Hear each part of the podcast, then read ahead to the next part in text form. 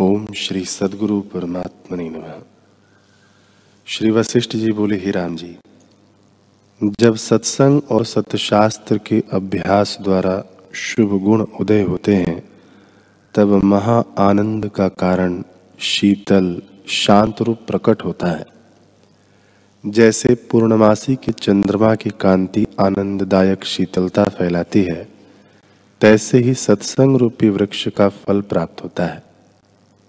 हे राम जी सत्संग रूपी वृक्ष से विवेक रूपी फल उत्पन्न होता है और उस विवेक रूपी फल से समता रूपी अमृत स्त्रवता है। उससे मन निर्द्वंद्व और सर्व कामना से रहित निरुपद्रव होता है। मन की चपलता शोक और अनर्थ का कारण है। मन के अचल हुए सब शांत हो जाता है। शास्त्र के अर्थ धारने से संदेह नष्ट हो जाते हैं और नाना प्रकार की कल्पना जाल शांत हो जाती है। इससे जीवन मुक्त अलिप होता है। संसार का कोई क्षोभ उसको स्पर्श नहीं करता और वह निरीक्षित, निरुपस्थित, निर्लेप, निर्दुख होता है।